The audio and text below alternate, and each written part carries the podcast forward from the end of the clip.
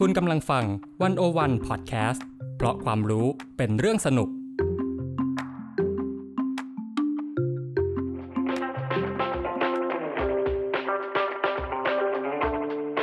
อาเซียนบอกมีไกด์ออกจากอาเซียนมุมเดิมๆ เข้าถึงอาเซียนมุมใหม่ๆ สนุกลึกและลับ แบบที่ไกด์สำนักไหนก็ไม่เคยพาไป กับเบนวงพันธ์อมรินเทวา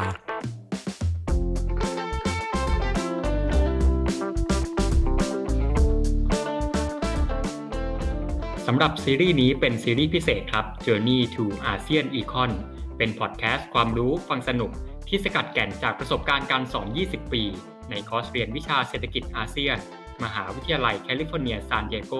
ของพี่โหน่งดร.กฤษฎ์เลิศสัมพันธารักษ์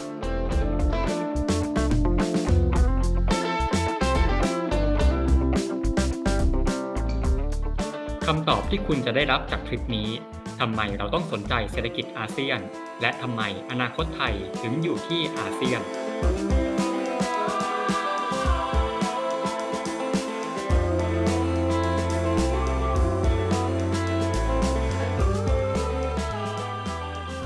วัสดีครับ ขอต้อนรับคุณผู้ฟังเข้าสู่ตอนแรกของอาเซียนบอมีไกด์นะครับ เราเป็นซีซั่นพิเศษ Journey to ASEAN Econ นะครับ ซึ่งผมเบนวงพันธ์อมรินเทวา และพี่โหน่งดรกฤษเลิศสัมพันธรักษ์นะครับ ก็จะพาคุณผู้ฟังไปท่องอาเซียนในแง่มุมทางเศรษฐกิจกันนะครับ ซึ่งทางพี่โหน่งเนี่ยก็ถือว่าเป็นนักเศรษฐศาสตร์แนวหน้าคนหนึ่งของประเทศไทยเลย และพี่โหน่งเนี่ยก็เป็นคนที่ติดตามศึกษาเรื่องเศรษฐกิจของอาเซียนมานานนะครับ ก็รับรองนะฮะว่าคุณผู้ฟังเนี่ยจะได้ฟังเนื้อหาที่หนักแน่นนะครับ แต่ว่าต่อให้หนักแน่นเนี่ยก็จะไม่เครียดจนเกินไปนะฮะจะได้ฟังแบบสบายๆสไตล์อาเซียนบอกมีไกด์กันเลยทีเดียว ซึ่งพี่โหน่งเนี่ยนะครับได้มาร่วมกับทีมวันโอวันออกแบบเนื้อหาสำหรับรายการนี้เป็นการเฉพาะเลยนะครับสำหรับซีซั่นของเราก็จะมีกันทั้งสิ้น 14 ตอนนะครับ ก็จะครอบคลุมประเด็นสำคัญสำหรับใช้ในการทำความเข้าใจเศรษฐกิจอาเซียน ทั้งในอดีต ในปัจจุบันและก็ที่สำคัญเลยก็คืออนาคตนะครับ และจุดเด่นของ Journey นี้ก็คือเราอยากชวนคุณผู้ฟังเนี่ยไปเปิดแผนที่นะครับท่องเที่ยวเศรษฐกิจอาเซียนกัน ซึ่งก็หมายความว่าถ้าเกิดว่าคุณผู้ฟังเนี่ยมีแผนที่ฉบับนี้อยู่ในมือนะครับ ก็จะสามารถไปสำรวจไปท่องโลกเศรษฐกิจอาเซียนต่อด้วยตัวเองได้นะฮะหรือถ้าเกิดว่าจะให้พูดแบบดูซีเรียสซีเรียสหน่อยเนี่ยก็คือว่าเราอยากจะให้พอดแคสต์ชุดเนี้ยเป็นความรู้พื้นฐานที่ฟังสนุกนะครับสำหรับคนที่สนใจอาเซียนโดยเฉพาะ อาจจะฟังเสร็จแล้วรู้สึกว่าคันไม้คันมือนะครับ อยากจะไปลุยเที่ยวต่อด้วยตัวเอง ลุยเที่ยวในแบบของตัวเองก็ทำได้เลยทันทีนะครับ และสำหรับ episode แรกนี้เนี่ยเราก็ได้ชวนพี่โหน่งคุยนะครับ ในช่วงแรกเนี่ยผมได้เปิดด้วยคำถามที่พื้นฐานที่สุดเลยครับว่าทำไมเราถึงต้องมาสนใจเศรษฐกิจอาเซียน และทำไมเรื่องของความแตกต่างหลากหลายที่ประเทศอาเซียนเรามีเนี่ยถึงถือได้ว่าเป็นเสน่ห์และเป็นข้อได้เปรียบทางเศรษฐกิจของภูมิภาคของเราครับ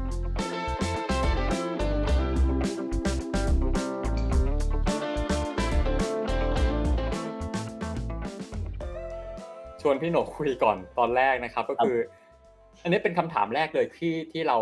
เราเราต้องคุยอะครับว่า เออ แล้วทำไม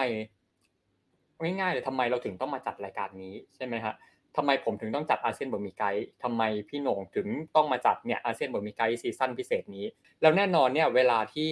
เราพูดถึงอาเซียนนะครับ อย่างเวลาเราเรียนในชั้นเรียนอะไรต่างๆ เนี่ย สิ่งหนึ่งที่ ที่อาจารย์นะครับ หรือที่หลายคนมักจะพูดเนี่ยก็คือว่าที่เราต้องสนใจอาเซียน เป็นเพราะว่าอาเซียนเนี่ยมันมีโอกาสที่หลากหลายนะครับ คืออะไม่ว่าจะเป็นโอกาสเรื่องการลงทุนเรื่องเรื่องเศรษฐกิจเรื่องอะไรต่างๆเนี่ยเยอะแยะมากมายนะครับ ก็จะชวนพี่โหน่งคุยในแง่มุมนี้ต่อนะครับว่าถ้าในมุมพี่โหน่งเนี่ยพี่โหน่งมองว่าสำหรับประเทศไทยนะครับ การที่เราสนใจอาเซียนเนี่ยนะอาเซียนเนี่ยมันมันจะให้โอกาสอะไรกับเราได้บ้างนะครับ เวลาเรามองเรื่องเรื่องอาเซียนเนี่ยหลาย ๆ คนเนี่ยพอพูดถึงอาเซียนปุ๊บหรือหรือเวลาเรียนคลาสเรื่องของอาเซียน หรือเรื่องของเอเชียตะวันออกเฉียงใต้เนี่ยคนก็จะมาบอกว่าเริ่มต้นด้วยว่าโหอาเซียนนี่เป็นตลาดที่ใหญ่นะครับโดยเฉพาะหลังจากที่ AEC มาเนี่ยอาเซียนอี c o มิ m คอมมูนิตี้เนี่ยรวมเป็นตลาดเดียว ซึ่งก็ยังยังรวมได้ไม่ทุกมิติ แต่ว่าในหลาย ๆ มิติเนี่ยมันก็มันก็ถือว่ารวมกันได้ ไปไปไกลระดับหนึ่งนะครับโดยเฉพาะเรื่องของการเปิดการค้าเสรี เรื่องของอาเซียนฟรีเทรดแอเรียเนี่ยมันก็มาได้ไกลมากระดับหนึ่งเนี่ยฉะนั้นหลายคนก็มองว่าถ้าเรามองว่าอาเซียนสิบประเทศเนี่ยเป็นประเทศเป็นเป็นหนึ่งเดียวเป็นภูมิภาคเดียวเป็นตลาดเดียวเนี่ยมันจะใหญ่แค่ไหนเลยเพราะว่าโอ้โหถ้ารวมกันเนี่ยเศรษฐกิจเนี่ยมันก็มันก็อันดับสี่อันดับห้าของโลกนะครับประมาณนั้นถือว่าต้นๆของโลกเลยนะครับ ต้นๆเนี่ยนะครับ ซึ่งแปลว่าเรารวมกันแล้วเราใหญ่ แต่ถึงแม้ว่าเราจะมีสิบประเทศเราถ้าแยกกันเนี่ยแต่ละประเทศจะไม่ได้ใหญ่มาก แต่รวมกันแล้วเนี่ยเราเราใหญ่นะครับ ประชากรรวมกันหมดเนี่ยหกร้อยเจ็ดสิบล้านคน อันนี้ก็ใหญ่มากนะครับ เพราะฉะนั้นในแง่ของขนาดเนี่ยอาเซียนเนี่ยรวมกันแล้วเนี่ยเป็นเป็นภูมิภาคที่มีขนาดค่อนข้างใหญ่นะครับเพิ่มอำนาจต่อรองให้กับแต่ละประเทศได้ มากขึ้นนะครับ ถ้าคิดว่าแต่ละประเทศถ้าจะไปลุยตลาดโลกเอง แต่ละคนก็จะเป็นแต่ละประเทศก็จะเป็นประเทศเล็ก ๆ นะครับ แต่ถ้าจับมือกันไปเป็นอาเซียนเนี่ยก็จะมีปากมีเสียงได้ได้มากขึ้น อันนั้นเนี่ยเป็นเรื่องหนึ่งเรื่องของขนาดนะครับ เรื่องที่ 2 ก็คือเป็นเรื่องของเราก็จะพูดถึงว่าอาเซียนเนี่ยไม่ใช่ขนาดใหญ่อย่างเดียว แต่เป็นเศรษฐกิจที่โตเร็วนะครับครับเศรษฐกิจในอาเซียนแทบจะทุกประเทศนะครับ จะเรียกว่าทุกประเทศก็มี เศรษฐกิจที่ที่โตเร็วกว่าเศรษฐกิจโลกเนี่ยมาค่อนข้างยาวนานหลายหลายทศวรรษแล้วก็มีแนวโน้มที่จะโตเร็วต่อไป คนก็มองว่าเป็นภูมิภาคแห่งอนาคตในระดับหนึ่งนะครับ อีกอันหนึ่งที่คนพูดมากๆเนี่ยก็บอกอาเซียนเนี่ยทำเลที่ตั้งดีประเทศเวลาเราพูดถึงเศรษฐกิจไหนทุกคนก็จะบอกเศรษฐกิจแต่ละประเทศเนี่ยทำเลดีด้วยเหตุผลต่าง ๆ กัน แต่ว่าของอาเซียนเนี่ยข้อดีเขาก็บอกว่าอาเซียนมันอยู่ระหว่างจีนกับอินเดีย ซึ่งเป็นเศรษฐกิจที่ขนาดใหญ่มากๆของโลกนะครับ ในแง่ของประชากรอันดับหนึ่งอันดับสองเนี่ยนะครับ แล้วก็เป็นเศรษฐกิจที่โตและจะโตต่อไปในอนาคตแต่อาเซียนก็อยู่ตรงกลางระหว่างสองประเทศนี้นะครับ ในในในแง่ของภูมิรัฐศาสตร์ภูมิเศรษฐกิจเนี่ยมีอนาคตที่ค่อนข้างดีนะครับ แล้วก็ในแง่ของประชากรเมื่อกี้เราพูดถึงเรื่องของขนาด แต่ครั้นี้พอไปดูข้างในเนี่ย ประชากรอาเซียนเนี่ยก็เป็นประชากรที่ผนวกกับมีขนาดใหญ่และผนวกกับเศรษฐกิจที่โตเนี่ยแปลว่ากำลังซื้อเนี่ยสูงขึ้นนะครับชนชั้นกลางมากขึ้นนะครับ มีการเอ่อ urbanization ก็คือการอพยพเข้าไปในในชุมชนเมืองเนี่ยมากขึ้น ซึ่งกลุ่มคนกลุ่มนี้เนี่ยเป็นกลุ่มคนที่จะมีการใช้จ่ายสูงขึ้น เพราะฉะนั้นเนี่ยก็เป็นตลาดที่หลาย ๆ คนมองว่ามีศักยภาพสำหรับธุรกิจต่าง ๆ นะครับ อันนี้ก็ ในเรื่องของว่าทำไมอาเซียนเนี่ยถึงถึงสำคัญในแง่ของขนาดอันนี้ขนาดอย่างเดียวเนี่ย มันมันก็น่าสนใจแต่ว่ามันก็มันยังไม่พอนะครับอย่างนี้ไม่พอนะครับอาเซียนเนี่ยเราเรามองว่าอาเซียนมีทั้งหมดสิบประเทศใช่ไหมครับ ซึ่งสิบประเทศนี้เนี่ย มีความแตกต่างกันเยอะมากนะครับความแตกต่างกันเนี่ย ถ้าเรามองในแง่ของมุมมองของของเศรษฐศาสตร์เนี่ย ความแตกต่างเนี่ย มัน เกิดทำให้เกิดผลดีหลาย ๆ อย่าง เพราะมันแปลว่าสามารถมีเขาเรียก gain from trade ก็คือเวลามาทำอะไรร่วมกันเนี่ยมันมันเอื้อซึ่งกันและกัน เพราะเรามีอะไรที่ไม่เหมือนกันใช่ไหมครับดังนั้นถ้าเกิดเรามีกิจกรรมทางเศรษฐกิจร่วมกัน มีการค้าการลงทุนร่วมกันเนี่ยมันก็จะส่งผลดีกับกับทุกฝ่ายนะครับ การที่มีความแตกต่างมีความหลากหลายเนี่ยก็เลยเป็นเสน่ห์อย่างหนึ่งของอาเซียนที่ สร้างศักยภาพด้วยนะครับ ความแตกต่างมันมันแทบในจะทุกมิตินะครับซึ่งในอาเซียนมีคนบอกว่า ถ้าจะให้นิยามของอาเซียนคือเป็นภูมิภาคแห่งความแตกต่างใช่คือจริงๆให้นิยามเลยมันยากมาก เพราะว่าอย่างที่พี่หนงบอกเนี่ยคืออาเซียนนะครับ เรามีสิบประเทศ แต่ว่ามันไม่ใช่แปลว่า ไม่ใช่แปลว่ามีคนอยู่สิบแบบนะครับจริงๆ ถ้ามองลึกลงไปเนี่ยมันจะมีอีกหลากหลายมากอย่างในประเทศหนึ่งก็จะมีอับย่อยไปอีกหลายชนเผ่า มีคนอีกหลายกลุ่ม หรือพูดถึงในแง่ศาสนาอย่างเงี้ยครับอาเซียนก็ถือว่ามีมีเกือบครบเลยนะครับมีมีศาสนามีพุทธคริสต์อิสลามมีฮินดูมีอะไรต่างๆเนี่ยก็มีมีครบนะฮะแล้วก็เนี่ยอย่างพี่โนบอกว่าอาเซียนมันมันเป็นอะไรที่มันมันนิยามยากมีความหลากหลายมาก ซึ่งมันถือว่ามันเป็นมันเป็นข้อดีในในในมิติเศรษฐศาสตร์นะฮะถ้าเรียนเราเรียนเศรษฐศาสตร์มาเนี่ยเราจะรู้ว่าตรงเนี้ยมันเป็นแอดวานเทจอย่างหนึ่งเลยของของตลาด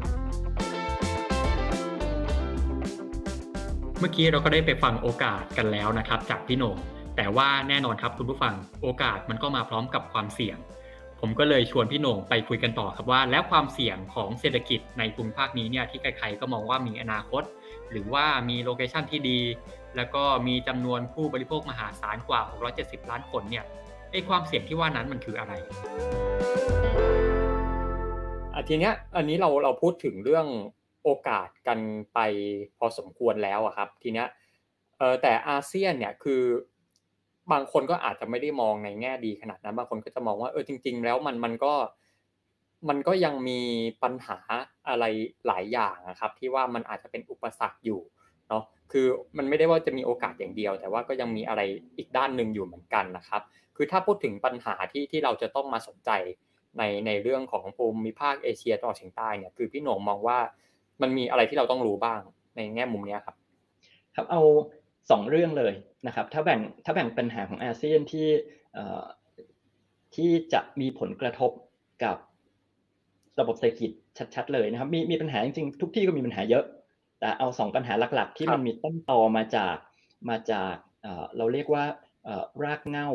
ของของภูมิภาคหรือว่าของ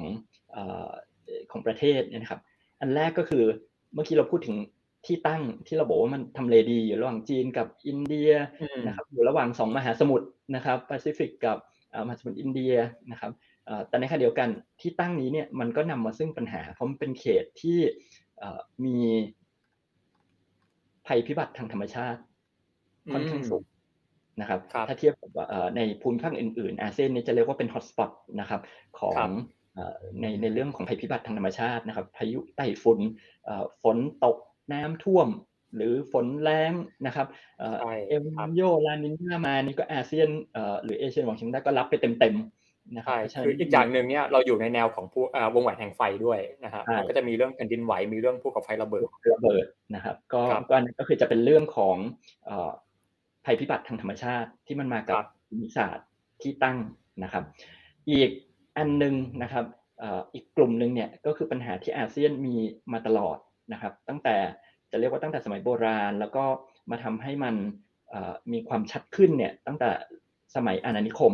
ที่มีการแบ่งเขตอาณานิคมโดยโดยเจ้าอาณานิคม แล้วก็ต่อมาก็แต่ละอาณานิคมได้รับเอกราชมา เส้นพรมแดนก็เป็นเส้นที่ขีดโดยเจ้าอาณานิคมเนี่ยก็ทำให้หลาย ๆ ประเทศในภูมิภาคนี้เนี่ยมีปัญหาในเรื่องของความขัดแย้ง ทางเชื้อชาติ ความขัดแย้งทางชาติพันธุ์นะครับรบซึ่งก็ยังเป็นปัญหาเรื่อยมาจนจนถึงปัจจุบันนะครับ อันนี้ก็เป็นปัญหาอีกอันหนึ่งที่ยังยังคงอยู่และถามว่าจะหายไปไหมก็คงยาก เพราะว่าตัวรากฐานตัวรากเหง้าของปัญหาเนี่ยมันมันค่อนข้างลึกคือมันไม่เหมือนกับปัญหาทางเศรษฐกิจที่ใช้นโยบายทางเศรษฐกิจที่ที่ถูกต้องมาแก้ปัญหามันก็จะแก้ได้ แต่อันนี้เป็นปัญหาที่ เรียกว่าเป็นเป็นระดับพื้นฐานของของประเทศของภูมิภาคนะครับครับอืมก็จะมีสองปัญหาหลักๆเลยจริงๆให้ลิสต์ปัญหามันมันไล่ไม่หมดนะครับ มันมีเยอะมากครับ ก็อาจจะพี่หนงเลสมาสองประเด็นหลักที่ว่าเออมันมันมันสำคัญก็คืออ่าหนึ่งเรื่องภัยธรรมชาตินะครับ แล้วก็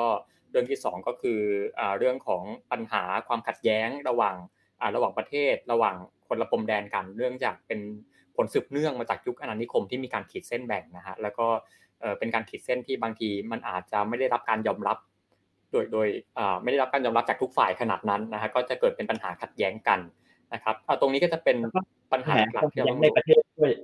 ใช่ไหมในประเทศด้วยใช่ใช่เพราะว่าในแต่ละประเทศก็จะมีกลุ่มชาติชาติพันธุ์ที่ที่แตกต่างกันนะครับ มาอยู่ในประเทศเดียวกัน แล้วก็อาจจะไม่อยากอยู่ภายใต้การปกครองของ ชาติพันธุ์หรือหรือชนชาติใดเชื้อชาติใดเชื้อชาติหนึ่งอะไรเงี้ยนะครับ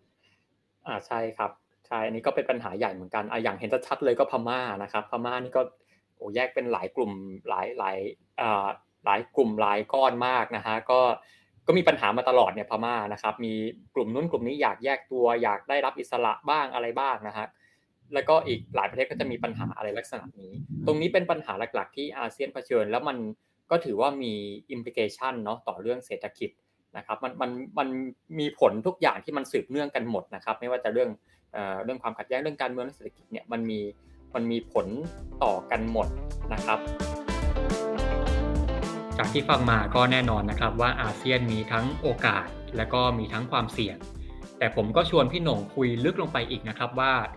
แล้วสำหรับประเทศไทยเนี่ยเราควรจะจัดวางตัวเราเองกับอาเซียนยังไง อาเซียนเนี่ยถือว่าเป็นอนาคตของประเทศไทยอย่างที่หลายคนว่ากันไว้จริงหรือเปล่านะครับ ซึ่งผมต้องขอเฉลยตรงนี้ไว้ก่อนเลยนะครับ ว่าซึ่งพี่หนุ่มเองเนี่ยมองว่าอาเซียนก็เป็นอนาคตของไทยเช่นกันนะครับ แต่ที่น่าสนใจกว่านั้นก็คือ การวิเคราะห์เหตุผลเบื้องหลังที่พี่หนุ่มได้ให้ไว้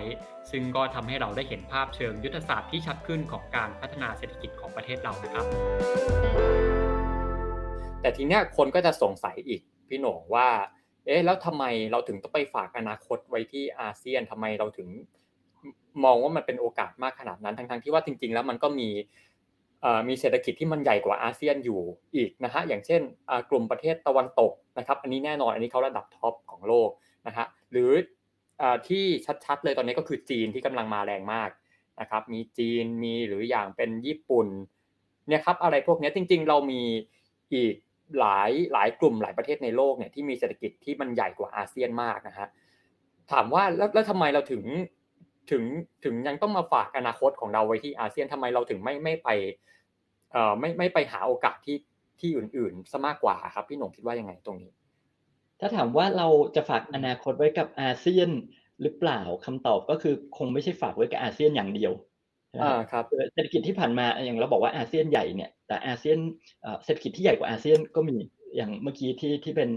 พูดมาอเมริกานะครับ ยุโรปจีนญี่ปุ่น พวกนี้คือใหญ่กว่าอาเซียน แล้วพวกนี้ก็เป็นเศรษฐกิจที่เป็นคู่ค้ากับเราคู่ค้าสำคัญกับเรามาโดยตลอดนะครับแต่ว่าอาเซียนเนี่ยเป็นภูมิภาคที่เอาอยู่เป็นส่วนหนึ่งของอาเซียน เป็นเพื่อนบ้านที่ใกล้ชิดกันใช่ไหมอันที่หนึ่งอันที่สองเป็นภูมิภาคที่กำลังโตนะครับ แน่นอนจีนก็โตที่อื่นก็โต แต่ว่าภูมิภาคอาเซียนเนี่ยเราสามารถได้ประโยชน์จากการมีความสัมพันธ์ทางเศรษฐกิจกับภูมิภาคนี้เนี่ย มากกว่าเรื่องของการค้าอย่างเดียวนะครับ ในในอดีตแน่นอนของภูมิภาคอื่น แล้วก็มีทั้งการค้าและการลงทุนนะครับประเทศไทยรวมถึงประเทศอื่นๆ ในในอาเซียนเนี่ยก็เป็นเป้าหมายเป็นเป็นจุดหมายของการลงทุนจากจากหลาย ๆประเทศทั้งทั้งยุโรปนะครับอเมริกาในอดีต แล้วก็มาจนถึงญี่ปุ่นนะครับเกาหลีช่วงที่ผ่านมาจีนนะครับพวกนี้ก็มาลงทุนมากนะครับ แต่ว่าของอาเซียนเนี่ยความสัมพันธ์ทางเศรษฐกิจเนี่ยเรามีเขตการค้าเสรีอาเซียนที่ทำให้การค้าเนี่ย ทำได้โดยอุปสรรคทางการค้าเนี่ยมันน้อยลงไปเยอะนะครับ อันที่ 2 ในเรื่องของการลงทุนเนี่ยก็มีการลงทุนมากขึ้นนะครับ ในระหว่างประเทศอาเซียนด้วยกันเองนะครับเพราะประเทศอาเซียนด้วยกันเองอย่างที่เราคุยกันเนี่ยมีความแตกต่างในเรื่องของพื้นเพต่างๆเนี่ยซึ่งมันก็นำมาสู่ความแตกต่างทางเศรษฐกิจด้วยนะครับอาเซียนเรามีประเทศที่ถือว่าอยู่ในกลุ่มที่ร่ำรวยร่ำรวยมากนะครับอย่างสิงคโปร์เนี่ยถือเป็นประเทศที่รายได้สูงมาก ๆประเทศหนึ่งโลกเลย นะครับเรามีประเทศที่รายได้อยู่ระดับกลางๆของโลกนะครับอย่างมาเลเซียหรือไทยเนี่ยก็อยู่ในระดับกลางๆค่าเฉลี่ยของโลกนะครับ แล้วก็มีกลุ่มรายประเทศที่รายได้เนี่ยยังค่อนข้างต่ำอยู่นะครับ อันนั้นก็ลงไปอย่างเช่นพม่ากัมพูชานะครับแล้วก็มีกลุ่มที่เดิมรายได้ต่ำหน่อย แต่ว่าขึ้นมาเนี่ยก็เป็นอย่างอย่างเวียดนามเนี่ยก็มีรายได้ที่สูงขึ้นมาเยอะ ฉะนั้นความแตกต่างพวกนี้เนี่ยมันทำให้ ประเทศในกลุ่มอาเซียนเนี่ย เป็นตลาดของสินค้าหลาย ๆ อย่างที่เราผลิตนะครับ เราอาจจะมองว่าเราผลิตสินค้าขายส่งประเทศที่ที่เป็นประเทศรายได้สูงเนี่ยก็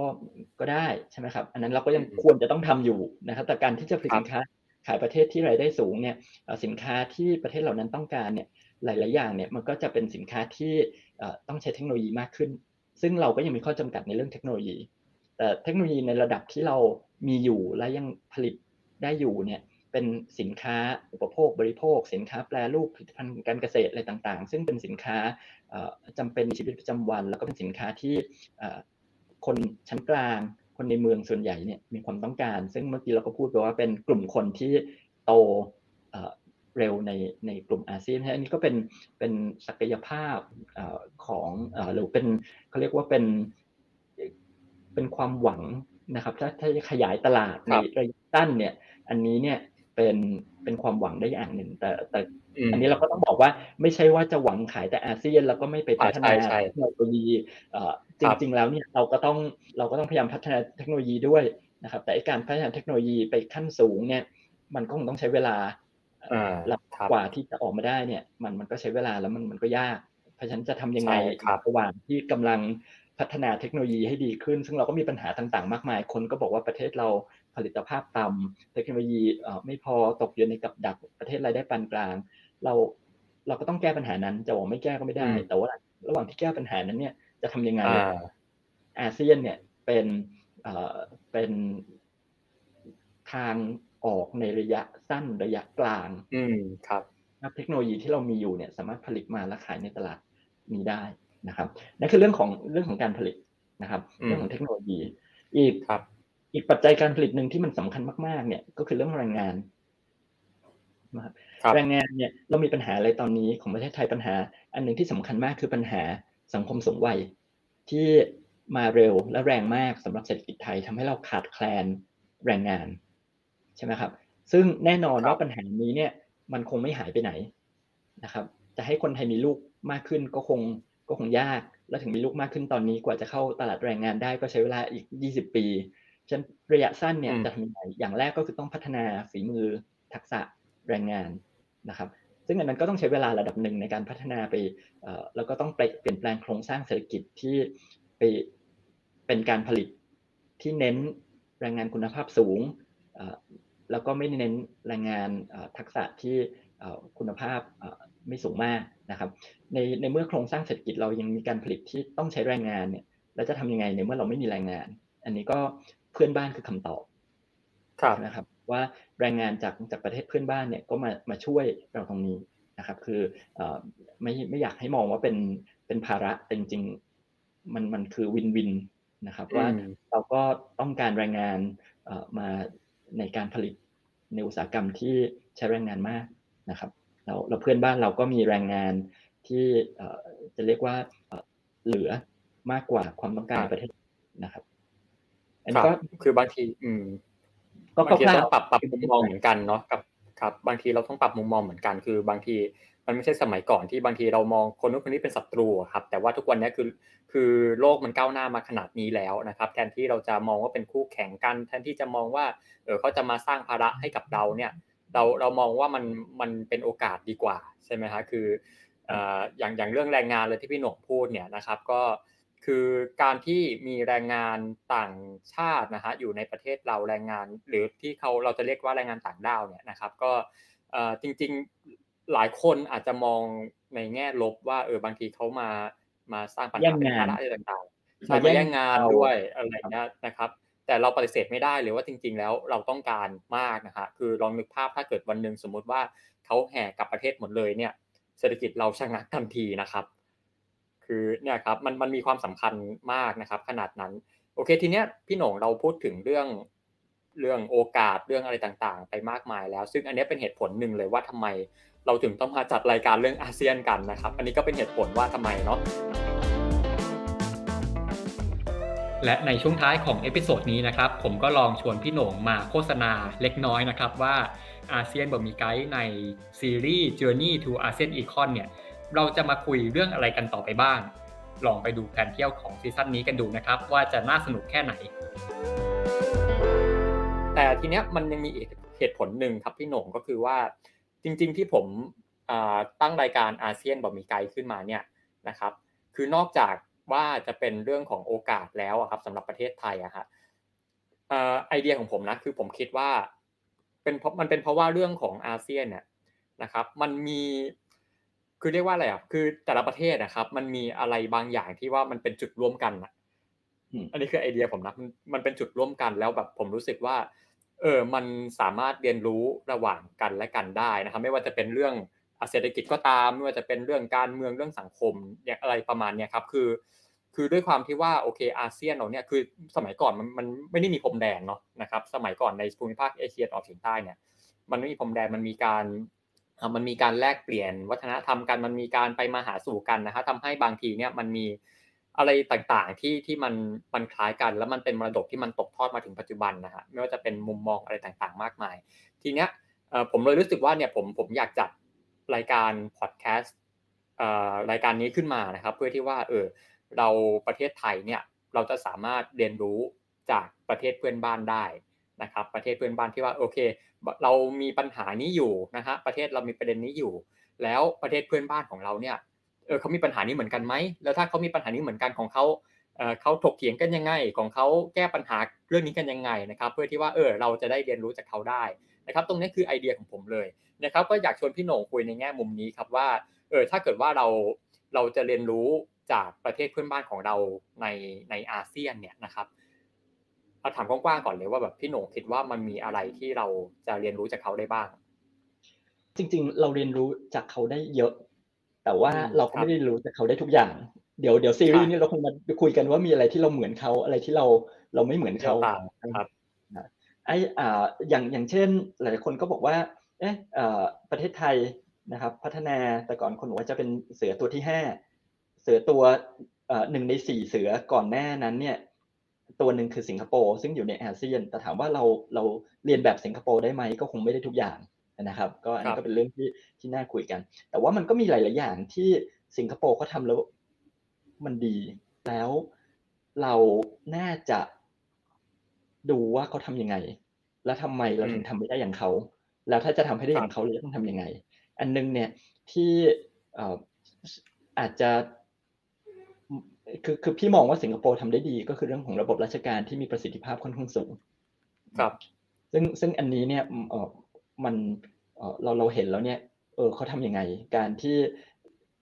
หน่วยงานต่างๆเนี่ยสามารถให้บริการประชาชนได้อย่างรวดเร็ว แล้วก็มีการประสานงานระหว่างหน่วยราชการ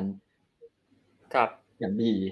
อันนี้เออมันมันเป็นสิ่งที่ถ้าเราทำได้อย่างนั้นเนี่ยจะดีมากนะมันก็เป็นตัวอย่างหนึ่งของสิงคโปร์ที่ที่เราเรียนแบบได้ แต่แต่หลายๆเรื่องอาจจะเรียนแบบเขาไม่ได้สิงคโปร์ต่างจากเราไม่มีเกษตรเขาไม่มีชนบทอะไรเงี้ยนะครับ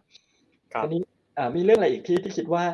น่าสนใจและซีรีส์เราน่าจะมาคุยกันนะครับ เรื่องก็ เรื่องเรื่องของพัฒนาการของประชาธิปไตย ในประเทศอินโดนีเซียนะครับ ตัวอย่างเช่นในประเทศอินโดนีเซียที่เราเคยมองว่าเขาเป็นประเทศเผด็จการทหารซูฮาโตอยู่ในอำนาจมาสามสิบกว่าปี แล้วเขาเปลี่ยนมาเป็นประชาธิปไตยเนี่ย แล้วเขาไม่หันหลังกลับไปเป็นรัฐบาลทหารอีก ในช่วงยี่สิบปีที่ผ่านมาเนี่ยเราเรียนรู้อะไรจากเขาได้บ้างนะครับเรื่องการกระจายอำนาจของอินโดนีเซียเนี่ย ที่เดิมเนี่ยรวมศูนย์มากอยู่อยู่ภายใต้ประธานาธิบดีสุฮันโตเนี่ยหลังจากนั้นเนี่ยเขากระจายอำนาจทั้งประเทศเลย แล้วเป็นประเทศที่ใหญ่กว่าประเทศไทยด้วย ในแง่พื้นที่ในแง่ประชากร ในแง่ความหลากหลายเนี่ยเขาทํำยังไงนะครับ ที่เขาทำมาปีเราเรียนรู้อะไรจากเขาได้บ้างนะครับก็เป็นอีกเรื่องหนึ่งนะครับอีกเรื่องหนึ่งที่น่าสนใจอันนี้เบนเคยจัดอาเซียนบอมีไกด์นะครับ เรื่องของเยาวชนไม่อยากอยู่แล้วเมืองไทยอ่า ครับ ตอนนั้นคนฟังเยอะมากครับพี่หนงใช่คนชอบมาก เพราะว่าคนรู้สึกว่าเออมันมันเป็นสิ่งที่เรากำลังคิดอยู่เนาะเรามันกำลังเป็นประเด็นสังคมนะฮะซึ่งมันก็เป็นสิ่งที่เกิดขึ้นในฟิลิปปินส์มานานมากแล้วนะครับ มาเป็นหลายทศวรรษแล้วฉะนั้นถ้าเกิดเรามองที่ฟิลิปปินส์เนี่ย อันนี้เราก็จะอาจจะมองมันก็พูดยากว่ามันเป็นปัญหา หรือ มันเป็นทางรอดจริง ๆ ฟิลิปปินส์เขามองว่าอันนี้มันเป็นมันเป็นทางรอดของเศรษฐกิจเขาเพราะเขามีคนเยอะใช่ไหมแล้วเขาก็ให้คนไปทำงานนอกประเทศก็ลดความการว่างงานส่งเงินกลับมาประเทศอีก แต่เดียวกันมันก็สร้างปัญหาอื่น ๆ มันก็มันทำให้เกิดสมองไหลทุกคนที่จะหางานที่ประเทศอื่นได้ ก็ต้องเป็นคนที่ความสามารถระดับหนึ่งถึงจะหางานในประเทศอื่นได้นะครับ ก็มีทั้งมีทักษะสูงทักษะต่ำแต่ก็แปลว่าเขาก็เกิดเกิดปัญหาการไหลออกของทักษะเนี่ย แล้วเรามองเนี่ย มันก็สามารถถอดบทเรียนได้ว่าเขาผ่านไปหลายสิบปีเนี่ยประเทศเขาเป็นยังไงนะครับ แล้วเราเนี่ยถ้าเราเกิดเจอปัญหานี้ขึ้นมาจริง ๆ ว่าเกิดปัญหาสมองไหลทักษะไหลเนี่ยเศรษฐกิจไทยในอนาคตจะเป็นยังไง เราเรียนรู้อะไรจากเขาได้บ้างนะครับ หรืออีกเรื่องหนึ่งคือเรื่องของกับเป็นเรื่องของความแตกต่าง ในประเทศความแตกต่างเรื่องของชาติพันธุ์ เชื้อชาติ เราก็เห็นหลายประเทศที่มีปัญหานี้ นะครับ ตอนนี้เราก็มีปัญหาความขัดแย้งในสังคมไทย คือเราเรียนรู้อะไรจากเขาได้บ้างนะครับ อันนี้เป็นเรื่องหนึ่งโอเค ขอบคุณครับพี่โหน่งก็จริง ๆ ตอนนี้ถือว่าเป็นเป็นเหมือนเป็น introduction ของซีรีส์เราทั้งซีรีส์นะครับ คือถ้าเปรียบเป็นหนังสือเนี่ย EP เนี่ยก็เป็นเหมือนเป็นคำนำของหนังสือเนาะนะครับ ก็ก่อนที่เราจะไปดูไปฟังเนื้อหากับตอนที่เหลือเนี่ยนะครับ ซึ่งจริง ๆ ฟังที่พี่หน่งพูดมาวันนี้นะครับเรื่องเรื่องของ ประเด็นที่เราจะคุยกันต่อๆไปอีกหลังจากนี้เนี่ยโหผมเชื่อว่ามันจะสนุกและเข้มข้นแน่นอนนะครับ ผมอดใจรอไม่ไหวแล้วที่จะพูดคุยกับพี่โหน่งในประเด็นเหล่านั้นนะครับ ผมก็เชื่อว่าคุณผู้ฟังเนี่ยฟังถึงตอนนี้แล้วก็อาจจะอยากติดตามเหมือนกันเนาะว่าเรื่องราวในอาเซียนที่ที่หลายท่านอาจจะไม่เคยรู้มาก่อนในหลายแง่มุมเนี่ยนะครับ มันเออมันจะเป็นยังไงนะครับ ก็ ก็ขอฝากนะครับให้รอติดตามกันได้ในตอนต่อๆไป ซึ่งเราจะมีถึง 10 กว่า EP นะครับก็ติดตามกันได้ทุกสัปดาห์หลังจากนี้นะครับสำหรับตอนนี้ก็ต้องขอลาคุณผู้ชมไปก่อนนะครับ แล้วอย่าลืมติดตามกับอาเซียนบ่มีไกด์ X กฤษฎ์เลิศ สัมพันธารักษ์นะครับเราพูดคุยกันในเรื่องอาเซียนในแง่มุมเศรษฐกิจนะครับ ติดตามกันได้นะฮะสำหรับตอนนี้ก็สวัสดีนะครับแล้วขอบคุณครับพี่หน่งครับ ครับ สวัสดีครับไว้เดี๋ยวเจอกันต่อนะครับในซีรีส์นี้เจอกันครับ